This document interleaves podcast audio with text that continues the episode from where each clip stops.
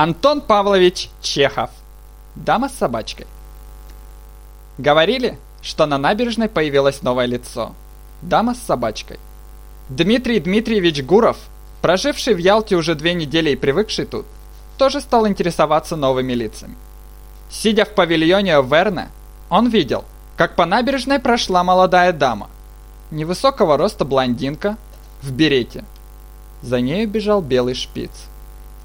И потом он встречал ее в городском саду и на сквере по нескольку раз в день. Она гуляла одна, все в том же берете, с белым шпицем. Никто не знал, кто она, и называли ее просто «дама с собачкой». Если она здесь без мужа и без знакомых, соображал Гуров, то было бы не лишнее познакомиться с ней. Ему не было еще сорока, но у него была уже дочь 12 лет и два сына-гимназиста. Его женили рано, когда он был еще студентом второго курса, и теперь жена казалась в полтора раза старше его.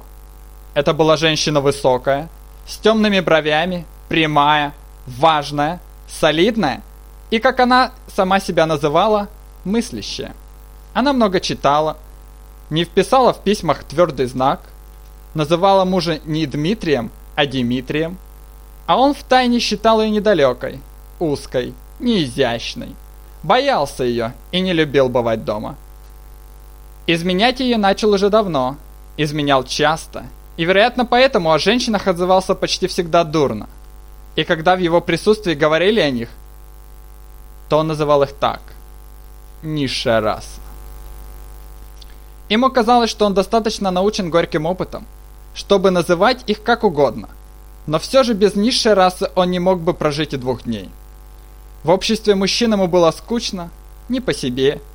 С ними он был неразговорчив, холоден. Но когда находился среди женщин, то чувствовал себя свободно и знал, о чем говорить с ними и как держать себя. И даже молчать с ними ему было легко. В его наружности, в характере, во всей его натуре было что-то привлекательное, неуловимое, что располагало к нему женщин, манило их. Он знал об этом и самого его тоже какая-то сила влекла к ним. Опыт многократный, в самом деле горький опыт, научил его давно, что всякое сближение, которое вначале так приятно разнообразит жизнь и представляется милым и легким приключением, у порядочных людей, особенно у москвичей, тяжелых на подъем, нерешительных, неизбежно вырастает в целую задачу, сложную чрезвычайно, и положение в конце концов становится тягостным. Но при всякой новой встрече с интересной женщиной этот опыт как-то ускользал из памяти, и хотелось жить, и все казалось так просто и забавно. И вот однажды, под вечер, он обедал в саду, а дама в берете подходила не спеша, чтобы занять соседний стол.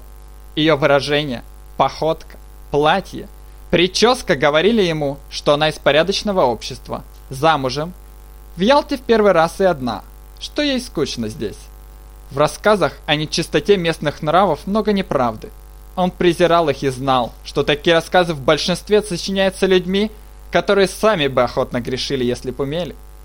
Но когда дама села за соседний стол в трех шагах от него, ему вспомнились эти рассказы о легких победах, о поездках в горы и соблазнительная мысль о скорой, мимолетной связи, о романе с неизвестной женщиной, которой не знаешь по имени и фамилии, вдруг овладела им. Он ласково поманил к себе шпица, и когда тот подошел, погрозил ему пальцем. Шпиц заворчал. Гуров опять погрозил. Дама взглянула на него и тотчас же опустила глаза. «Он не кусается», — сказала она и покраснела. «Можно дать ему кость?» И когда она утвердительно кивнула головой, он спросил приветливо. «Вы давно изволили приехать в Ялту?» «Не пять а я уже дотягиваю здесь вторую неделю. Помолчали немного. Время идет быстро, а между тем здесь такая скука, сказала она, не глядя на него. Это только принято говорить, что здесь скучно. Обыватель живет у себя где-нибудь в Белеве или Жиздре, и ему не скучно, а приедет сюда. Ах, скучно! Ах, пыль! Подумаешь, что он из Гренады приехал. Она засмеялась. Потом оба продолжали есть молча, как незнакомые. Но после обеда пошли рядом. И начался шутливый, легкий разговор людей свободных, довольных, которым все равно куда бы ни идти, о чем не говорить. Они гуляли и говорили о том, как странно освещено море.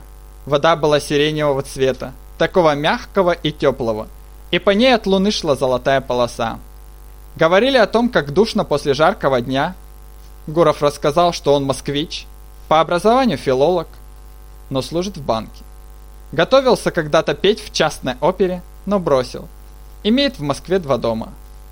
А от нее он узнал, что она выросла в Петербурге, но вышла замуж в С, где живет уже два года. Что пробудет она в Ялте еще с месяц и за ней, быть может, приедет ее муж, которому тоже хочется отдохнуть. Она никак не могла объяснить, где служит ее муж. В губернском правлении или в губернской земской управе. И это и было самой смешно. И узнал еще Гуров, что ее зовут Анной Сергеевной.